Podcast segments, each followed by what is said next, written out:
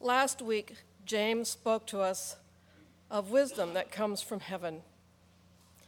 Today we hear him talk of the unrighteous and the righteous, and our faith that unites us with Christ.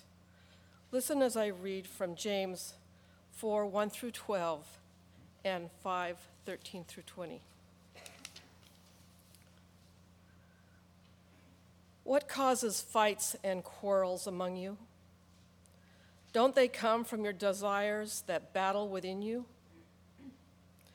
You desire but do not have, so you kill.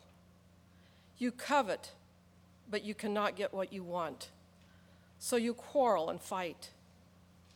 You do not have because you do not ask God. When you ask, you do not receive, because you ask with wrong motives, that you may spend what you get on your plenty, on your pleasures. You adulterous people, don't you know that friendship with the world means enmity with God? Therefore, anyone who chooses to be a friend of the world becomes an enemy of God. Or do you think Scripture says without reason that he jealously longs for the Spirit he has caused to dwell in us? But he gives us more grace. That is why Scripture says, God opposes the proud, but shows favor to the humble. Submit yourselves then to God. Resist the devil, and he will flee from you.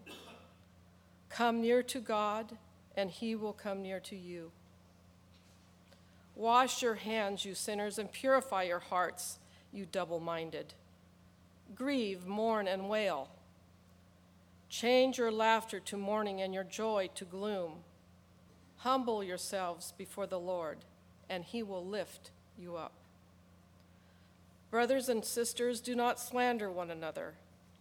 Anyone who speaks against a brother or a sister or judges them speaks against the law and judges it. When you judge the law, you are not keeping it, but sitting in judgment on it. There is only one lawgiver and judge, the one who is able to save and destroy. But you, who are you to judge your neighbor? And then James 5. Anyone among you in trouble, let them pray. Is anyone happy? Let them sing songs of praise. Is anyone among you sick? Let them call the elders of the church to pray over them, anoint them with oil in the name of the Lord. And the prayer offered in faith will make the sick person well. The Lord will raise them up.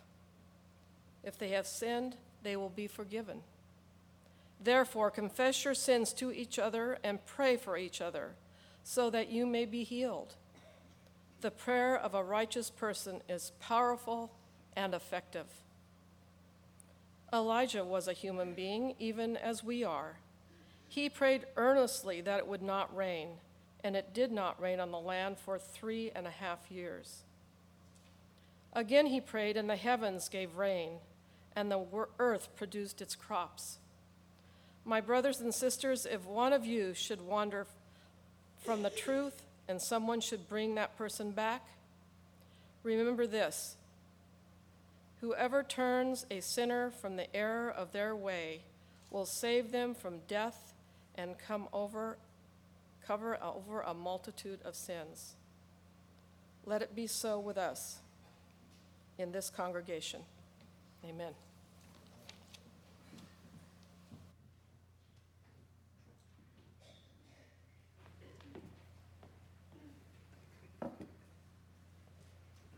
Good morning. Sometimes when we read Scripture, we come to the Word of God, and we find it vague and confusing. We find ourselves having to do our limited best to try to interpret what it is that God is telling us. Other times, we read Scripture, and it is more like a slap to the back of the head. that there is nothing ambiguous about it. In these places, God is crystal clear, and it is only our own lack of wisdom that would lead us to believe there's anything to be discussed. At the end of his letter, James begins to get very clear. There's no more analogies about ships and rudders and tongues and fires and withering away of people.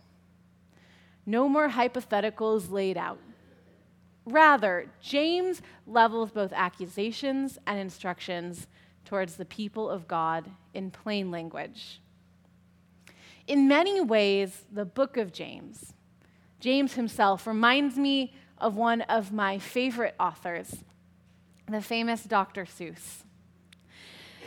Both are books that are a mix of confusing and clear, where you feel like you're not sure where the author is going, but they're building upon themselves until finally at the end they reveal what it is they were leading you to all along. One of my favorite Dr. Seuss stories starts like this. Now the star-bellied sneeches had bellies with stars, and the plain-bellied sneeches had none upon theirs. Their stars weren't so big, they were really so small. You might think such a thing wouldn't matter at all, but because they had stars, all the star-bellied sneeches would brag were the best kind of sneeches on the beaches. With their snoots in the air, they would sniff and they'd snort. We'll have nothing to do with those plain belly sorts. And when they met some, when they were out walking, they'd hike right on past them without even talking. And when the star-bellied children went out to play ball, could a plain belly get in the game? Not at all. You could only play if your bellies had stars, and the plain bellied children had none upon theirs. And when the star-bellied sneeches had frankfurter roasts or picnics or parties or marshmallow toasts, they never invited the plain-bellied sneeches. They left them out cold in the dark on the beaches. They kept them away, never let them come near. And that's how they treated them year after year. Dr. Seuss sets up a world in which there is a problem, a world in which there is deep conflict. It is a world that is not very much unlike the world that James lived in. It is a world that is very similar to our own world. A world where there are groups that are in and groups that are out. Where coveting runs rampant and everyone wants what someone else has. In fact, it's become so normal that we come up with cute sayings. Let's keep up with the Joneses. The grass is always greener. And these conflicts that arise come not from exterior means, though we might think they do. Instead, they are arising from a brokenness that is found inside each and every one of us. Those who have use it to lord it over those who don't. They try to exclude and maintain their power. Those who don't have waste all of their energy and lives trying to achieve some kind of human-constructed goal, to have what they're told they should. James lays out a roadmap for us. You want something and you do not have it, so you commit murder. You covet something and cannot obtain it, so you engage in disputes and quarrels. You do not have because you do not ask. You do not receive because you ask wrongly in order to spend what you get on your own pleasure. Now, it's easy for many of us to think that this scripture isn't really talking about me, because I might be wrong, but I'm going to assume that most of you in this room haven't actually murdered another person. If so, we can talk about confession later. we don't seek out necessarily disputes and conflicts. And yet, as Dr. Seuss reminds us about those tiny little stars, it is often the things that we think shouldn't cause a problem that end up leading to the places of deepest discord. In Matthew 5, on his famous Sermon on the Mount, Jesus is speaking to his disciples and to the people, and he says to them, "You have heard it was said to those of ancient times, 'You shall not murder, and whoever murders shall be liable to judgment.' But I say to you, if you are angry with a brother or a sister, you are liable to judgment. And if you insult a brother or a sister, you are liable to the council. And if you say, 'You fool,' you will be liable to the hell of fire."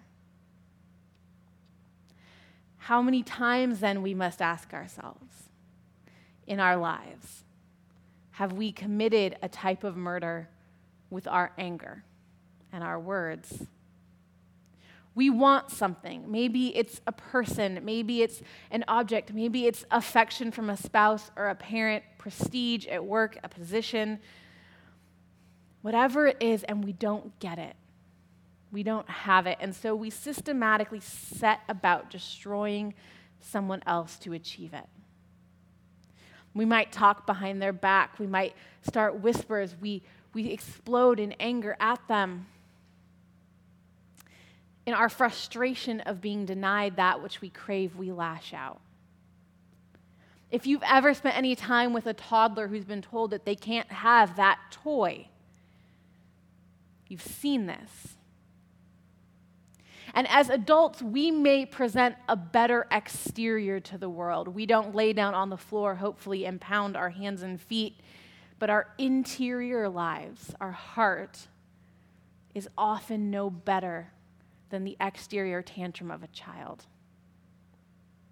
The star-bellied sneetches want power. They want to maintain their social position, and they have no problem using their words to effectively murder the plain-bellied sneetches, to remove them from their community and cast them out. And James reminds us that it's not just extremes of rage, it's not just extremes of anger, but the seemingly normal and innocuous disputes and conflicts of our everyday life that lead us down dark paths, that reveal our true covetous nature, that reveal the war within us that leads to a double-minded spirit, the same spirit he warned us about back in chapter 2.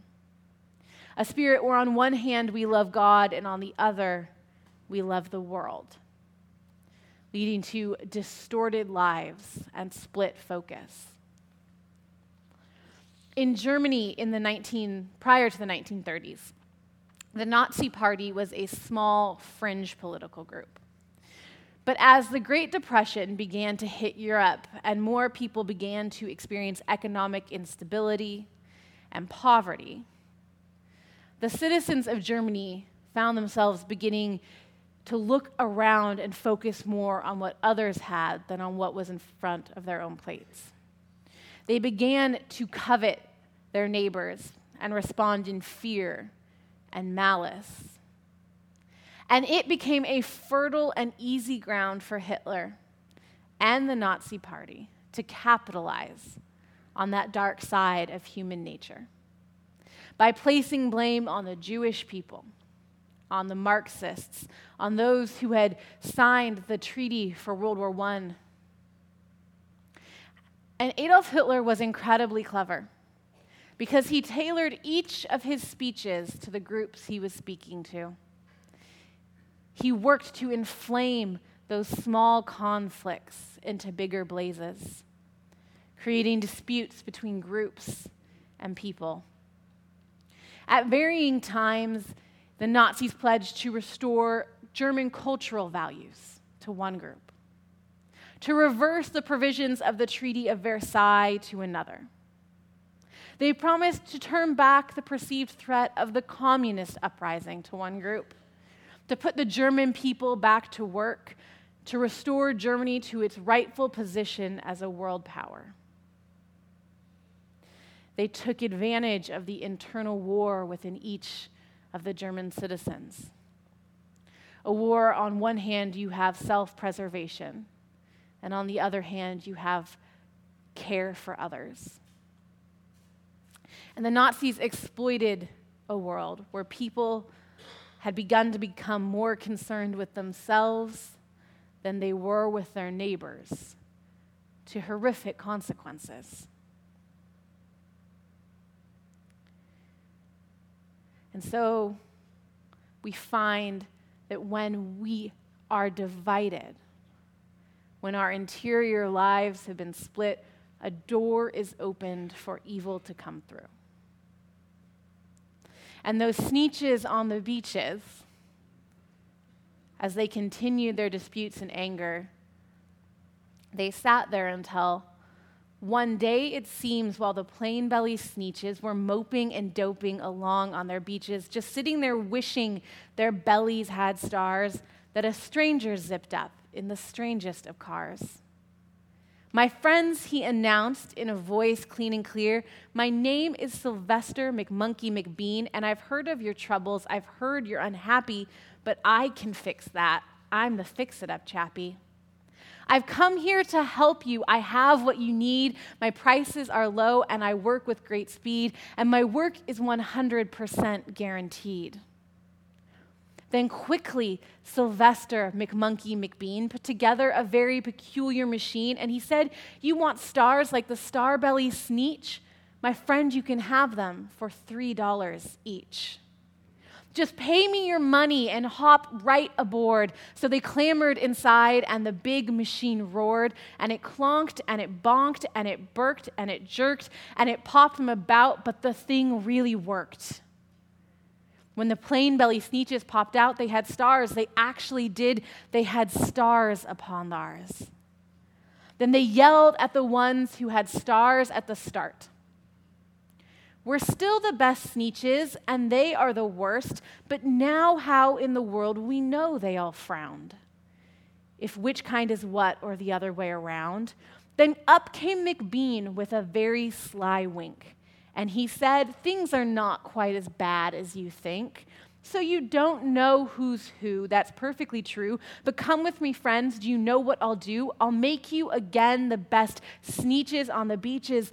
All it will cost you is $10 eaches." "Belly stars are no longer in style," said McBean. "What you need is a trip through my star-off machine. The wondrous contraption will take off your stars, so you won't look like sneetches that have them on theirs." And the handy machine was working very precisely and removed all the stars from their tummies quite nicely. Then with snoots in the air, they paraded about, and they opened their beaks, and they let out a shout. "We know who's who, now there's no doubt. The best kind of sneetches are the sneetches without." Then, of course, those with stars all got frightfully mad to be wearing a star that was frightfully bad. Then, of course, old Sylvester McMonkey McBean invited them into his star-off machine. Then, of course, from then on, as you probably guess, things really got into a horrible mess. All the rest of the day on those wild, screaming beaches, the fix-it-up chappy kept fixing up sneetches, off again, on again, in again, out again, through the machines. They raced round and round again, changing their stars every minute or two. They kept paying money. They kept running through until the plain and the star-bellies knew whether this one was that one, or that one was this one, or which one was that one, or who one was what one. Then when every last cent of their money was spent, the fix-it-up chappy packed up and he went. And he laughed as he drove in his car up the beach. "They will never learn. No, you can't teach a sneetch."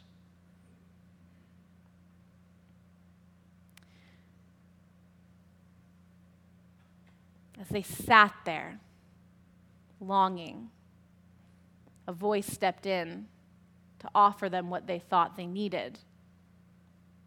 But James tells us we do not have because we do not ask. Two strong warnings. We do not have because we do not ask. Far too often, I realized when I'm faced with a problem in my life, or when I have a hope or a prayer,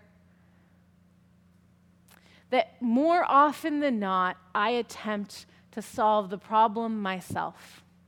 I work my tail off, trying, only to realize at the very end I never bothered to bring it to God.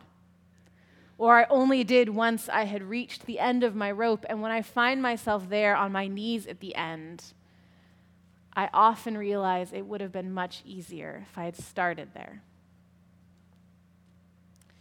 Like a sneech on a beach, I sit and I complain and I whine. I let my sadness and disappointment fester into bitterness, looking at what I perceive God giving to others, but never bothered to think to ask for myself. Too often, my own pride prevents me from asking God with a humble and contrite heart. Like a toddler, I can do it myself. I can find forgiveness myself, find peace and purpose myself. I can find love and belonging myself. And yet the more that we try to get it ourselves, the less we seem to find it. And we are filled with greater longing. And we are more covetous of those around us who have what we perceive to be God withholding from us. And perhaps even more painful than the notion that we simply forget to ask is that we do not receive because we ask wrongly. The plain-bellied sneeches were not asking for stars to bring about peace to their world. No, they were asking so that they might have the same power as the star-bellied sneeches. And the star-bellied sneeches aren't asking to have their stars removed because they've seen the errors of their way and they want to embrace a whole community. No, they want to find a way to be better again. And James, this is where he gets real, because he calls us out and he reminds us that oftentimes our prayers are far more selfish than we care to admit or even know. We pray for peace, not necessarily because our hearts actually long for the safety and security of others, but because foremost we long for it for ourselves. When I was young, a family member of mine was dealing with alcoholism. And I can remember praying time and time again for this person and feeling like my prayers were falling on deaf ears until one day God humbled me and revealed to me that in many ways my prayers were ineffective. Because at the base of them was a desire more for my own stability and peace of mind than for actual healing for another person. And this is why James is telling us to lament and mourn and weep, to let our laughter be turned into mourning and our joy to dejection, because he is calling us to fully recognize who we are, calling us to know the truth about our nature and to bring it before God, to admit that we are a people who have befriended the ways of the world over the ways of God more times than we haven't. But James doesn't leave us there, because he shows us that there is hope. He presents us with a choice to move beyond selfish self-focus and instead be made anew in the image of God, a triune, communal God who created us to exist in community with one another and with him, to become more like Christ, who prayed not for his own benefit, but for the glory of the Father and for the people of God. Once we have come penitently before God, James exhorts us to begin to actively pray with wisdom and like-mindedness. He tells us that we can ask boldly for healing, spiritual and physical. He reminds us to praise God together for his goodness. He calls us to confess to one another and to feel forgiven. And he reminds us about Elijah. Elijah, whose prayers for rain were not about demonstrating his own power or strength, but rather revealing the glory of God in the face of unjust rulers like Ahab and Jezebel, that the people of God would know the character of God. James closes with this. My brothers and sisters, if anyone among you wanders from the truth and is brought back by another, you should know that whoever brings a sinner back from wandering will save the sinner's soul from death and cover a multitude of sins. What a gift. And it's sad to say that too often these days, the world would actually perceive the church as more likely to reject those that wander than to welcome them back with open arms. We preach warnings about backsliding. We shame those who go off the path. We view them as a lost cause. And we fail to heed James' warning that we should not judge others, thinking ourselves capable and perhaps even deserving to sit in that judgment seat. Not many in this world are brave enough to go after a wanderer, no matter the cost, to shed their own stars in the pursuit of a child of God. And yet to follow the great shepherd is to go after the one and to leave the 99. It is to be willing to risk our very selves, our comfort, and our desires in pursuit of following Christ. But McBean was quite wrong, I'm quite happy to say, that the sneeches got really quite smart on that day. They decided that sneeches are sneeches, and no kind of sneech is the best on the beaches. That day, all the sneeches forgot about stars, and whether or not one had one upon theirs. We've been given a gift, a way forward towards a life that is beyond our every hope. We stand with an offer to be changed from the inside out, to be freed from being consumed with ourself, to being open to see all that God is doing in the world. We are being freed from living lives of worldly wisdom to lives of godly wisdom, seeking out how we can lift one another up, sharing gifts in common, welcoming the stranger. We are offered a world where conflicts disappear in the face of love, and the other becomes us. We've been offered the power that rather than bring death, we can bring life. We can bring a person back from the edge of death. But to do it, we must lay down our own lives. We have to stop seeking out a world shaped for our benefit and instead pursue a world shaped by the kingdom and ethics of God. And when we do that, we will find, finally, all those things we think we're looking for.